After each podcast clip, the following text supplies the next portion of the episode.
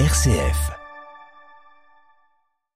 Le Haut-Karabakh se vide de ses habitants qui craignent d'être victimes d'un génocide, un exode vers l'Arménie qui peine à les accueillir dans de bonnes conditions. L'œuvre d'Orient se mobilise. Nous entendrons son directeur, Monsieur Golny, juste après les titres. Alors que les 27 doivent se pencher une nouvelle fois sur leur projet de réforme du droit d'asile politique, l'Allemagne renforce ses contrôles à sa frontière avec la République tchèque et la Pologne pour éviter un afflux de clandestins. Tentative de coup d'État au Burkina Faso, annonce de la junte militaire hier soir. L'armée burkinabé semble traversée par de vives tensions un an après la prise du pouvoir par le capitaine Traoré. Transition énergétique, le Royaume-Uni fait le pari d'exploiter de nouveaux gisements pétroliers gaziers en mer du Nord, ce qui fait bondir les écologistes.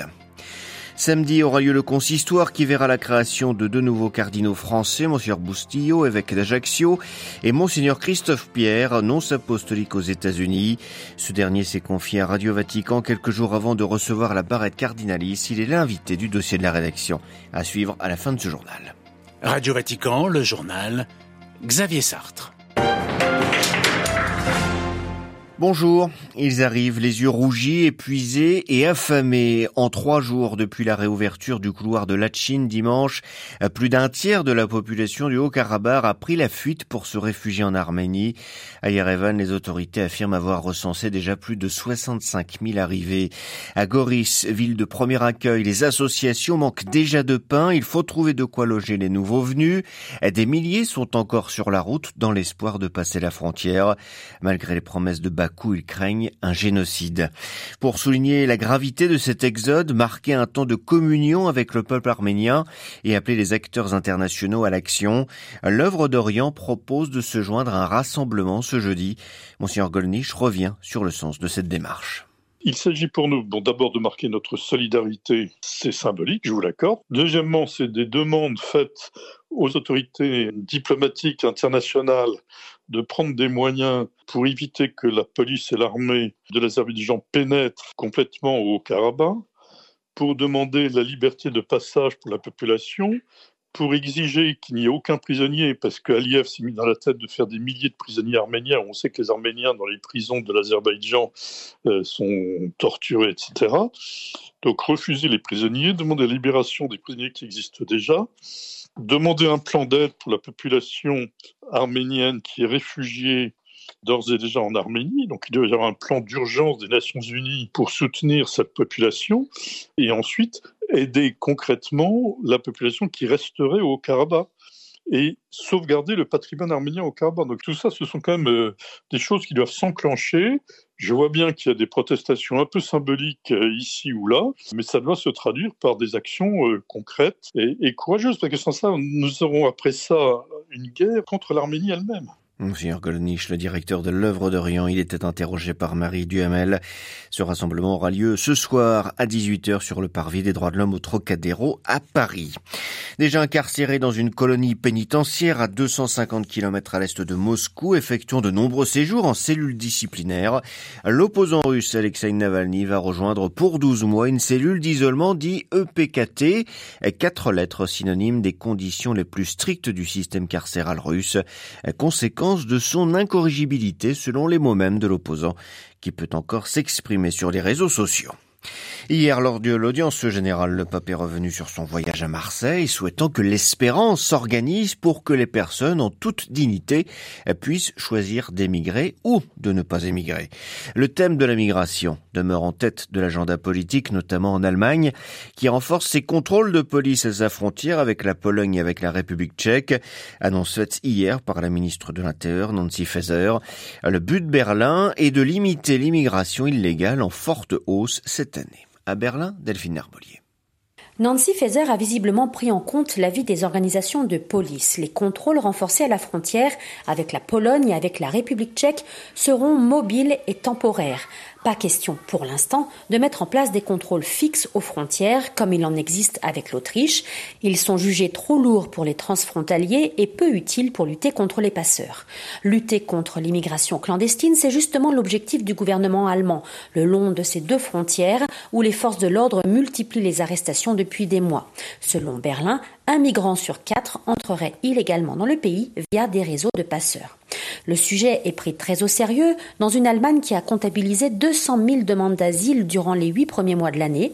On est loin des pics de 2015 et 2016, mais le sujet inquiète. De nombreuses communes se disent à la limite de leur capacité d'accueil et l'extrême droite se sent pousser des ailes à l'approche de deux scrutins régionaux début octobre. Berlin, Delphine Herbolier pour Radio Vatican. Et cette annonce de l'Allemagne est intervenue à la veille d'une réunion aujourd'hui à Bruxelles des ministres de l'Intérieur des 27 sur la réforme de la politique d'asile européenne. Le texte est destiné à organiser une réaction européenne en cas d'afflux massif de migrants dans un pays de l'UE, comme lors de la crise migratoire de 2015-2016. Ce règlement de crise prévoit un régime dérogatoire aux procédures d'asile habituelles. Tentative de coup d'État déjoué au Burkina Faso. Les faits se seraient produits mardi dans, selon un communiqué lu hier à la télévision nationale. Plusieurs officiers ont été interpellés. D'autres personnes impliquées dans la tentative de renversement du pouvoir sont activement recherchées. Un coup d'État manqué, révélateur des fissures au sein de l'armée. Un an après le putsch qui avait amené Jean-Charles Puzolu, le capitaine Traoré, au pouvoir le 30 septembre 2022. Oui, Xavier, la junte au pouvoir ne jouirait plus du total soutien de l'armée. Des rumeurs de coup d'État couraient depuis plusieurs jours sur les réseaux sociaux. Le magazine Jeune Afrique, qui avait fait état de ces dissensions, a même été interdit de publication dans le pays. Pour se rassurer, le pouvoir avait rassemblé des milliers de soutiens mardi soir à Ouagadougou afin de défendre le capitaine Traoré, arrivé lui-même au pouvoir par la force il y a un an, renversant un gouvernement militaire putschiste lui aussi. En un an, le Burkina a subi au moins deux coups d'État et une tentative. Cette dernière mardi serait l'œuvre d'officiers complotistes dont l'entreprise visait à, je cite, entraver la marche du peuple burkinabé pour sa souveraineté et sa libération totale des hordes terroristes qui tentent de la servir. Fin de citation. La lutte contre les djihadistes était et reste la principale motivation de la junte, mais elle ne parvient pas à enrayer la violence. Des attaques terroristes visent régulièrement la zone frontalière avec le Niger et le Mali D'ailleurs, les trois pays, tous dirigés par des militaires, ont acté leur rapprochement en créant une alliance des États du Sahel, précisément pour renforcer leur action contre les groupes islamistes. La violence djihadiste au Burkina Faso a fait plus de 17 000 morts depuis 2015. Jean-Charles Puzolu. Au Mali, la principale force politique du pays, le mouvement du 5 juin, Rassemblement des forces patriotiques, a dénoncé hier le rapport s'inédié de la présidentielle censé ramener les civils au pouvoir. La Ligue démocratique du changement condamne ce qu'elle estimait une tentative de prise en otage de la démocratie malienne. Selon la junte militaire au pouvoir, ce des élections est dû à des facteurs techniques. La transition économique, c'est l'autre grand sujet sur la table des gouvernements européens. Toutes les pistes sont bonnes pour réduire les émissions de gaz à effet de serre. Une quinzaine de pays, sous l'égide de l'OCDE et de la France, se retrouvent aujourd'hui et demain pour plancher sur une accélération du retour au nucléaire et encourager les institutions internationales à le financer. Selon le gouvernement français, il s'agit d'abord d'une alliance politique avant d'être une alliance industrielle. Le Royaume-Uni préfère, lui, le pétrole et le gaz pour assurer sa transition énergétique. Londres a autorisé l'exploitation d'un important gisement pétrolier et gazier en mer du Nord. À partir de 2026, il devrait produire 8% de la consommation actuelle britannique. Écologistes et experts sont vent debout, même si l'autorité de transition de la mer du Nord affirme avoir pris en considération l'objectif de neutralité carbone en 2050. À Londres, la correspondance de Jean Jaffray. Le Royaume-Uni doit faire preuve de pragmatisme, a estimé la ministre de la Sécurité énergétique et de la décarbonation de l'économie. Claire Coutinho a fait valoir dans les matinales que le pétrole et le gaz représenteront encore un quart du mix énergétique nécessaire en 2050 et de poursuivre le choix est clair. Devons-nous renoncer à notre pétrole et notre gaz, continuer de dépendre de régimes autoritaires et perdre 200 000 emplois? Pour Philip Evans, l'un des responsables de Greenpeace, une fois de plus, le Premier ministre montre que les profits des compagnies pétrolières passent avant les intérêts des Britanniques. Par ailleurs, des instituts de recherche privés notent que 80% de la production de pétrole seront exportés et raffinés à l'étranger. Et comme les prix du brut sont fixés sur le marché mondial, Rosebank ne contribuera pas à baisser les factures d'électricité et de gaz. Les experts doutent que le gouvernement puisse atteindre l'objectif de neutralité carbone d'ici 2050, vu la crise de l'éolien offshore et le quasi-arrêt d'installation d'éoliennes sur le territoire depuis 2010. Long Jean Jaffré, Radio Vatican.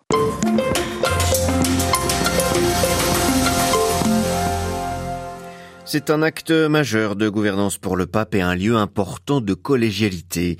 Ce samedi, place Saint-Pierre se tiendra un consistoire ordinaire public, le neuvième du pape François en dix ans de pontificat, un an après celui d'août 2022, où avec 19 autres prélats, Monseigneur Aveline, l'archevêque de Marseille, recevait la barrette rouge.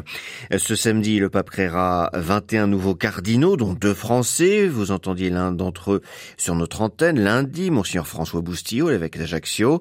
Eh bien, aujourd'hui, Aujourd'hui, la parole est donnée à l'autre futur cardinal français, Monseigneur Christophe Pierre. Au service de la diplomatie du Saint-Siège depuis 1977, il est depuis 2016 nonce apostolique aux États-Unis. Il revient sur l'annonce de sa nomination en juillet, sur les tensions qui animent l'Église dans son pays d'accueil et sur le prochain synode. Le rôle d'un cardinal, c'est très symbolique. Et je pense qu'il y a ce qu'on fait, comment on l'est vu comme cardinal. Je pense que ça m'aidera peut-être à jouer mon rôle de représentant du pape, mais aussi de personne de dialogue. Après sept ans de présence aux États-Unis, des liens très forts ont été créés à tous les niveaux, et particulièrement avec les évêques.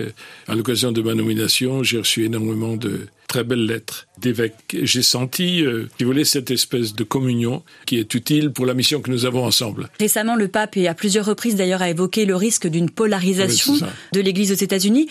D'abord, comment est-ce qu'on peut l'éviter et est-ce qu'elle est spécifique à l'Église ou est-ce que c'est finalement un problème de la société américaine dans son ensemble? je, euh, Moi, je dirais même que c'est un problème de la société mondiale.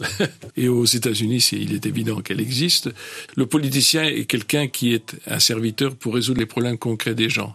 Or, euh, pour résoudre des problèmes concrets, il faut pouvoir dialoguer, il faut pouvoir travailler ensemble. Prenons un exemple, simplement le problème de la migration. Aux États-Unis, ça fait des années et des années, il y a des millions et des millions de personnes sans documents, il y a des situations humaines très graves, et les politiciens, malgré tous les essais qui ont été faits, sont incapables de trouver des solutions. Parce qu'il faut en fait défendre, avant même défendre l'intérêt d'une personne, il faut défendre mon propre intérêt, un clan, euh, un parti, etc. Or, euh, il y a beaucoup de situations qui pourraient être euh, résolues euh, si on avait l'attention aux personnes et aux situations concrètes. Ce que peut-être l'Église a plus d'ailleurs que le politique. Alors, alors euh, justement, l'Église devrait, mais on tombe souvent dans le piège. On oublie les situations concrètes et on, on se met au service de la défense de valeurs. Par exemple, les États-Unis se sont distingués, et c'est admirable, sur la défense de la vie. Il y a un autre domaine où les Américains sont très, très forts, c'est la, lutte contre la pauvreté. Il y, a, il y, a, énormément de générosité à tous les niveaux, si vous voulez. Mais, quelquefois, au lieu d'en faire une idée qui va nous aider à voir le réel tel qu'il est, on devient défendeur d'une idée ou d'une idéologie. Et quand vous êtes défendeur d'une idée, même si c'est une bonne idée, eh bien, ceux qui ne sont pas d'accord avec vous, eh bien, deviendront vos ennemis. Et on entre dans, ce qu'on appelle une guerre culturelle qui provoque la polarisation. Donc, le pape nous dit il faut s'arrêter, et puis il faut se remettre en route, et c'est peut-être euh, la clé de la réponse, c'est la synodalité, président. Vous, futur euh, cardinal, est-ce que vous avez des attentes particulières sur euh, la première assemblée sur la synodalité Écoutez, oui, quand vous prenez les documents du pape, il dit pour répondre à toutes les caractéristiques de ce monde qui change, il faut que nous repartions ensemble à regarder la réalité en nous écoutant les uns les autres, en dialoguant avec ceux qui ne sont pas d'accord avec nous, sans nous polariser justement sur des solutions que nous n'avons pas, et puis surtout euh, laisser de l'espace à l'Esprit Saint, et nous croyons en un Dieu qui nous donne son esprit, qui nous aide justement à faire ce discernement. Moi, ce que j'attends justement de ces synodes, c'est précisément cela. Pour revenir peut-être justement sur les États-Unis, vous parlez des craintes qui existent à l'approche de ce synode. Beaucoup de gens qui craignent, oui, ça c'est vrai. Et on a peur devant une société qu'on ne comprend pas, devant des problèmes qui sont nouveaux. Et en plus, il y a un certain nombre de personnes, de groupes, alors là, qui eux, presque professionnellement, font de l'anti-pape, si vous voulez, et donc euh, agitent la peur. Et puis, je crois qu'il faut quand même avoir euh, confiance. Il y a certaines personnes qui s'en tiennent à certaines idées. Or, euh, n'oublions pas que l'Église, c'est pas une idée, c'est pas un club, c'est pas une organisation. Ce sont des personnes qui suivent le Christ. Et mm. quand Jésus-Christ a choisi Pierre, eh bien, il a dit, sur cette pierre, je bâtirai mon église. Et le pape d'aujourd'hui, c'est Pierre aujourd'hui. Interrogé par Marie Duhamel, Monseigneur Christophe Pierre, nonce apostolique aux États-Unis et futur cardinal, était ce matin l'invité de Radio Vatican.